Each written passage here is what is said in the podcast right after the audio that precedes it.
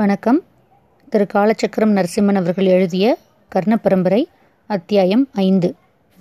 பறவைகள் பலவிதம். சென்னை தண்டையார்பேட்டை. காரைக்குடி ஹவுஸின் விஸ்தீரணமான தோட்டத்தில் தனது கதிரை மெதுவாக பரவவிட்டு கொண்டிருந்தான் சூரியன்.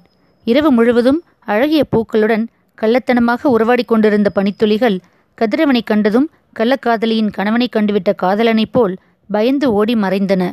நலபவன் அதிபர் சந்திரசேகரனின் அரண்மனை போன்ற அந்த பங்களாவின் முதல் மாடியில் தனக்கும் தன் மனைவிக்கும் ஒதுக்கப்பட்டிருந்த அறையிலிருந்து தோட்டத்தையே வெறித்து பார்த்து கொண்டு யோசனையுடன் உட்கார்ந்திருந்தான் நம்பிராஜன்.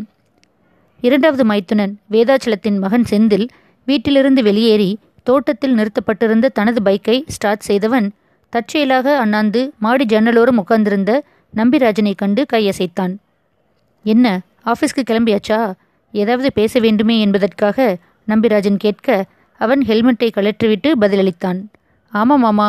இன்னைக்கு எங்கள் வீனஸ் டிவியோட புது எம்டி பதவி ஏற்றுக்கிறாரு எங்கள் கிரியேட்டிவ் ஹெட் என்னை சீக்கிரமாக வர சொன்னாங்க என்றபடி மீண்டும் ஹெல்மெட்டை மாட்டிக்கொண்டு நம்பிராஜனை நோக்கி கை அசைத்துவிட்டு வண்டியை கிளப்பினான். மீண்டும் தோட்டத்தினை பராக்கு பார்க்க துவங்கினான் நம்பிராஜன். காரைக்குடி ஹவுஸ் மூன்று கட்டுகளை கொண்டது.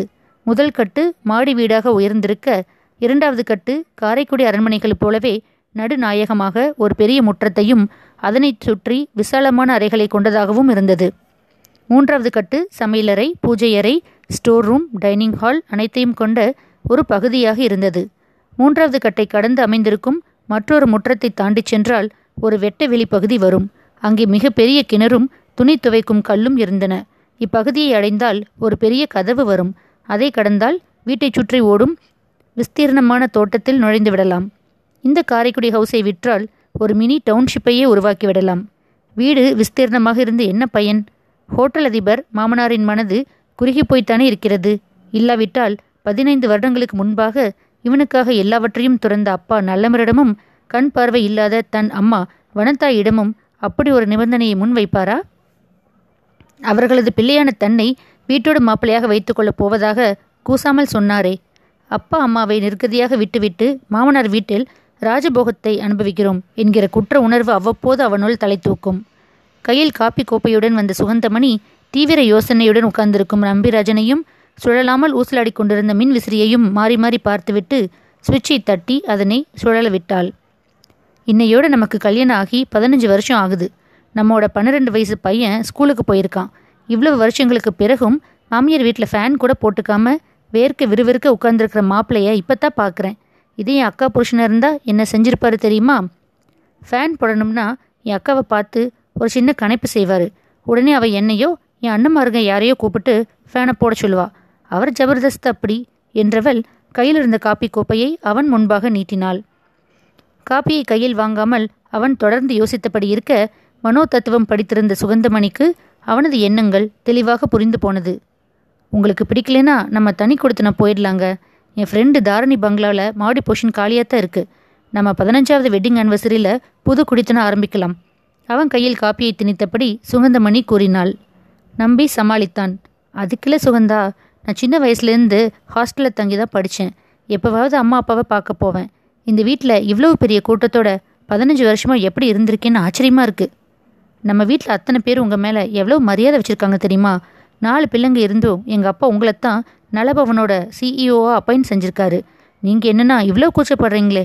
எங்கள் வீட்டில் எப்பவும் கல்யாண வீடு மாதிரி ஜே ஜேன்னு மனுஷங்க நடமாட்டம் இருக்கிறதால உங்களுக்கு ப்ரைவசி இல்லைன்னு தோணி போச்சுன்னு நினைக்கிறேன் சுகந்தமணி சொன்னாள். காஃபியை உறிஞ்சியபடி அவளை நோக்கினான் நம்பிராஜன். கல்யாண நாள் என்பதால் புதுப்புடவை கட்டியிருந்தாள். பெரிய பணக்காரிக்கு உரிய பந்தா எதுவுமின்றி தனது அழகையும் மிகைப்படுத்தாமல் எளிமையாக காட்சியளித்த சுகந்தாவை திருப்தியுடன் பார்த்தான். பன்னிரண்டு வயது பையன் சித்தார்த்தின் தாயாக மாறியிருந்தும் அவளது அழகு இம்மையும் குறையவில்லை. நிஜமாவே கேட்குற சுகந்தா உன் அக்கா அவ புருஷன் உன் நாலு அண்ணன்மாருங்க அவங்க பெண்டாட்டிங்க அவங்க குழந்தைங்கன்னு எப்படி உங்கள் எல்லோராலையும் ஒத்துமையாக ஒரே வீட்டில் இருக்க முடியுது? உங்களுக்குள்ள சச்சரவே வராதா? நம்பி கேட்டான். சுகந்தமணிக்கு சிரிப்பு வந்தது. இவ்வளவு பேர் மட்டும் இல்லைங்க. எங்கள் தனபாக்கிய அத்தை வேலைக்காரி அஞ்சலை டிரைவர் மருது இவங்களையும் விட்டுட்டீங்க? என் அப்பா காலத்துக்கும் நாங்கள் எல்லாம் ஒத்துமையாக இருக்கணும்னு பிரியப்படுறாரு. அப்புறம் இருக்கவே இருக்குது எல்லோருமே நெல்லிக்காய் மூட்டை கணக்காக சிதறத்தானே போகிறோம் இருந்தாலும் எவ்வளவு காலம்தான் ஒன்றா இருக்க முடியும்? மாநிலங்களே பிரிய துவங்கியாச்சு. எல்லோரும் ஒரு நாள் பிரிஞ்சு தானே ஆகணும். இது உங்கள் அப்பா எப்போ புரிஞ்சுக்க போகிறாரு நம்பி கேட்க சுகமணியின் முகம் சுருங்கி போனது. என் அப்பா ஏதோ தன் சுயநலத்துக்காக எங்கள் எல்லாரையும் ஒரே வீட்டில் அடைச்சி வச்சிருக்கிறதா நினைக்காதீங்க. நானும் முதல்ல சொத்து சண்டை வரக்கூடாதுன்னு தான் அப்படி செய்கிறான்னு நினச்சேன். ஆனால் அதுக்கு காரணமே வேற. அவர் மனசில் ஏதோ ஒரு பயம் இருக்குது வீட்டில் இருக்கிறவங்க எல்லோரும் எப்பவும் தன்னை சுற்றி இருக்கணும்னு எதிர்பார்க்கிறாரு. சுகந்தா சொன்னாள். அடுத்த வினாடி முந்தைய நாள் மாலை நலபவனில் அந்த விகார முகமுள்ள கிழவி சுந்தரசேகரின் குடும்பத்தை பற்றி சொன்னது நினைவில் வர ஒரு கணம் அதை பற்றி சுகந்தம்மிடம் கூறிவிட நினைத்தான். ஆனால் ஏற்கனவே தன் தந்தையின் மனதில் இன்னும் புரியாத பயம் ஒன்று இருப்பதாக சுகந்தமணி கூறியிருக்கையில் அந்த கிழவியை பற்றி கூறி அவளை மேலும் குழப்ப அவன் மனம் விரும்பவில்லை. அந்த கிழவி கூறியதற்கும் சந்திரசேகர் மனதில் உள்ள அந்த பயத்திற்கும் தொடர்பு இருக்கக்கூடும் என்று நம்பிராஜன் நினைத்தான். அப்படி என்ன பயம் இருக்கு அவர் மனசில்? நம்பி கேட்டான். அதுதான் தெரியல. கொல்லப்புறம் போனார்னா கொஞ்ச நேரத்தில் அவனை கூப்பிடு இவனை கூப்பிடு அவன் இங்கே இவன் இங்கேன்னு கூப்பாடு போட்டு ஆர்ப்பாட்டம் செய்வார். எல்லாரும் அவர் முன்னாடி வந்து நிற்கிற வரைக்கும் கத்திட்டே இருப்பார். ஒரு தடவை சினிமாவுக்கு போன கடைசி என்ன வரலன்னு ஊரை ரெண்டு படுத்தி போலீஸையே கூப்பிட்டுட்டாரு அப்பா. தனியாகவே இருக்க மாட்டார். அவர் சுற்றி எப்பவும் மனுஷங்க இருக்கணும். சுகந்தா சொல்ல நம்பி வியந்தான். நீ சொல்றது ஆச்சரியமா இருக்கு. ஆஃபீஸ்லயும் அப்பா வேற மாதிரி இருக்காரு. அவரோட ரூம் உள்ள யாரையும் விட மாட்டார். என்னையே மாப்பிள்ளானதுக்கு அப்புறம் தான் உள்ள வர அனுமதிச்சாரு. அவரோட செக்ரட்டரி வேணி உள்ள வந்தா கூட கத்துவாரு. சுகந்தா நம்பி நீட்டிய காளி கோப்பையை வாங்கி கொண்டாள். இன்னும் சொல்லப்போனா என் அப்பா உங்க அப்பா அம்மாவை விட நம்ம காரக்குடி ஹவுஸோட வந்து தங்கிட சொன்னாரு. அவங்க தான் வர மறுத்துட்டாங்க. தன் தந்தையின் பக்கம் உள்ள நியாயத்தை ஜாடையாக சுட்டி காட்டினாள் சுகந்தா. அவங்க எப்படி சுகந்தா இங்கே வருவாங்க? எனக்கே இந்த வீட்டில் முதல் மரியாதை கிடையாது.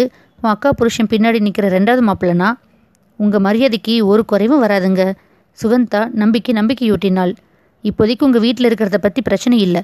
இருந்தாலும் உங்கள் அன்னிகள் எதிரே கொஞ்சம் சங்கோஜமாக இருக்குது அவ்வளவுதான். இதை பாருங்க. அவங்களும் இந்த வீட்டுக்கு வந்தவங்க தான். அவங்களுக்கு இருக்கிற எல்லா உரிமையும் உங்களுக்கு உண்டு சுகந்தா கூறினாள்.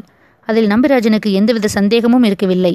அனைவருமே அவனிடமும் அவன் மகன் சித்தார்த்திடமும் அன்பு செலுத்தி வந்தனர். ஹோட்டல் நலபவன் அதிபர் சந்திரசேகரன் தான் காரைக்குடி ஹவுஸை ஆட்சி செய்பவர். மனைவி சூரியகாந்தம் பொறுமையின் பூஷணம். தன் கணவன் மனம் கோணாமல் நடந்து கொள்வாள். அவர்களது மூத்த பெண் நாகமணிதான் அந்த குடும்பத்தின் முதல் குழந்தை. அதனால் பெற்றோருக்கு மிகவும் செல்லம். பதினெட்டு வயதிலேயே அவளுக்கு கல்யாணம் ஆகிவிட்டிருந்தது. கணவன் அனந்த கிருஷ்ணன் பெரிய மிராசு குடும்பம். அவர்களுக்கு சுசீலா என்கிற ஒரே பெண் திருமணமாகி பம்பாயில் இருக்கிறாள்.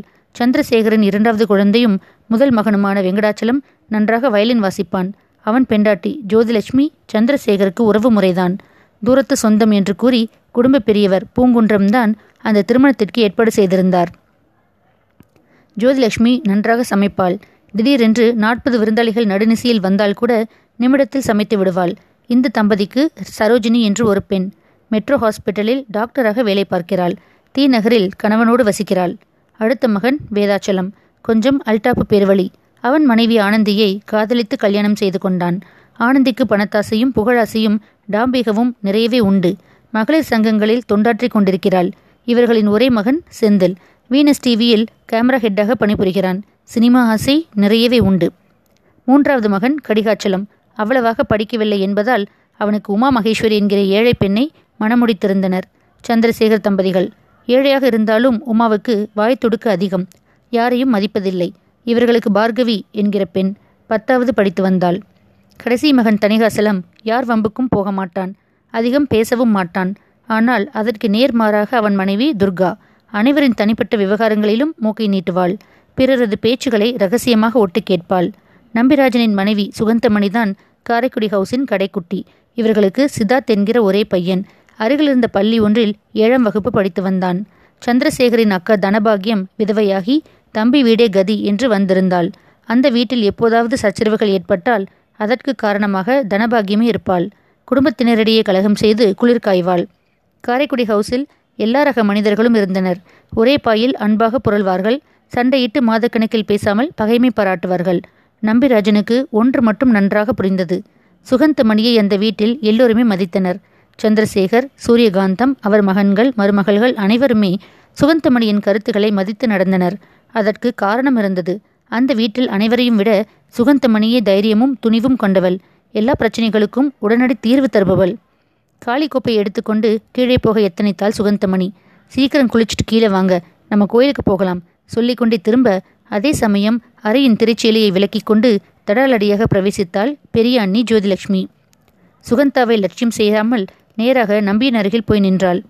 மாப்பிள இன்னுமா குளிக்கல? சீக்கிரம் குளிச்சுட்டு புது வேட்டி கட்டிட்டு கீழே வாங்க. உங்களுக்கு பதினஞ்சாவது வருஷ கல்யாண நாள்னு மாமா கோயில் மரியாதையோடு வந்திருக்காரு. சீக்கிரம் வாங்க என்ற அதிகார குரலில் அதட்டலாக கூறிவிட்டு வந்த வேகத்திலேயே கீழே இறங்கி சென்றாள். இதுதான் எனக்கு பிடிக்கல. உன் அண்ணி என்னை இப்படி அதிகாரம் பண்ணுறச்சே அவமானமாக இருக்கு. நம்பிராஜன் எரிச்சலுடன் சுகந்தாவை பார்த்தான். அவங்க கிராமத்தில் வளர்ந்தவங்க. நீங்கள் எதிர்பார்க்குற இங்க இதெல்லாம் அவங்க கிட்ட கிடையாது. பேசாம குளிச்சுட்டு கீழே வாங்க. குடும்ப பெரியவர் வந்திருக்காரு. மரியாதைப்பட்ட மனுஷன். சுகந்தமணி வெளியேறினாள். நம்பி கீழே சென்றபோது பூங்குன்றம் மாமாவும் அவர் தங்கையின் ஜோதிம லக்ஷ்மியின் அம்மாவுமான நீலவேணியும் வந்திருந்தனர். நம்பி வருவதை பார்த்ததும் பூங்குன்றம் எழுந்து நின்று அவனை வரவேற்றார். வாங்க மாப்பிள உங்களுக்கு இன்னைக்கு கல்யாண நாள்னு கோயிலிருந்து மாலை பரிவட்டம் எல்லாம் கொண்டு வந்திருக்கேன். சுகந்தாக்கு கல்யாணமாயி பதினஞ்சு வருஷம் ஆயிடுச்சு. என்னால் நம்பவே முடியல என்றபடி பூங்குன்றம் ஜோதிலட்சுமி கொண்டு வந்து நீட்டிய வெள்ளித்தட்டில் செவ்வரளி மாலை ஒன்றை வைத்து அதன் மீது பரிவட்டம் குங்கும பிரசாதம் மஞ்சள் ஆகியவற்றை அடுக்கி தட்டுடன் எழுந்து நின்றார். ஜோதிலட்சுமியின் அம்மா நீலவேணி தன் கையில் இருந்த எவர்சில்வ டப்பியை திறந்தாள். அதில் பால்கோவா நிறைந்திருக்க அந்த டப்பியுடன் பூங்குன்றத்தின் பக்கத்தில் நின்றாள். நம்பிராஜனும் சுகந்தமணியும் அவர்களை வணங்குவதற்காக குனிந்தனர். நிறுத்துங்க. சற்றென்று விலகிய பூங்குன்றம் தட்டை டிபாயின் மீது வைத்துவிட்டு மாலை பரவட்டத்தை அவசரமாக தன் கையிலிருந்த பையில் திணித்து கொண்டு போர்ட்டிகோவில் போய் நின்றார். வணங்குவதற்காக குனிய முற்பட்ட தம்பதிகள் திகைத்து நிற்க சூரியகாந்தமும் சந்திரசேகரும் குழப்பத்துடன் பூங்குன்றம் வெளியேறுவதை பார்த்தனர். நிலவினி கிளம்பி வா. சூழ்நிலை சரியில்லை. பூங்குன்றம் போர்ட்டிகோவிலிருந்து குரல் கொடுக்க தன் கையில் இருந்த பால்கோவா டப்பியை மூடியபடி அவள் வெளியே விரைந்தாள். சரியாக டெலிஃபோன் அலறியது. ஜோதிலட்சுமி தான் போனை எடுத்தாள். எதிர்பக்கம் பேசிய குரல் கூறியதை கேட்டதும் அவள் முகம் மாறியது. வெளிரிய முகத்துடன் ரிசீவரை வைத்தவள் அனைவரையும் சோகத்துடன் பார்த்தாள். பூங்குன்ற மாமா திடுதிப்புன்னு வெளியே போனதுக்கு காரணம் இருக்கு. நம்ம சுகந்தாவோட மாமனார் அருவியில் குளிக்கும் போது வழுக்கி விழுந்து காலமாயிட்டாராம் நாமகிரி மாமின்னு யாரோ ஃபோன் செஞ்சாங்க. ஜோதிலட்சுமி சொன்னாள் நம்பிராஜனின் முகத்தில் ஈயாடவில்லை. அத்தியாயம் ஐந்து முடிவடைந்தது. மீண்டும் அத்தியாயம் ஆறில் சந்திப்போம். நன்றி வணக்கம்.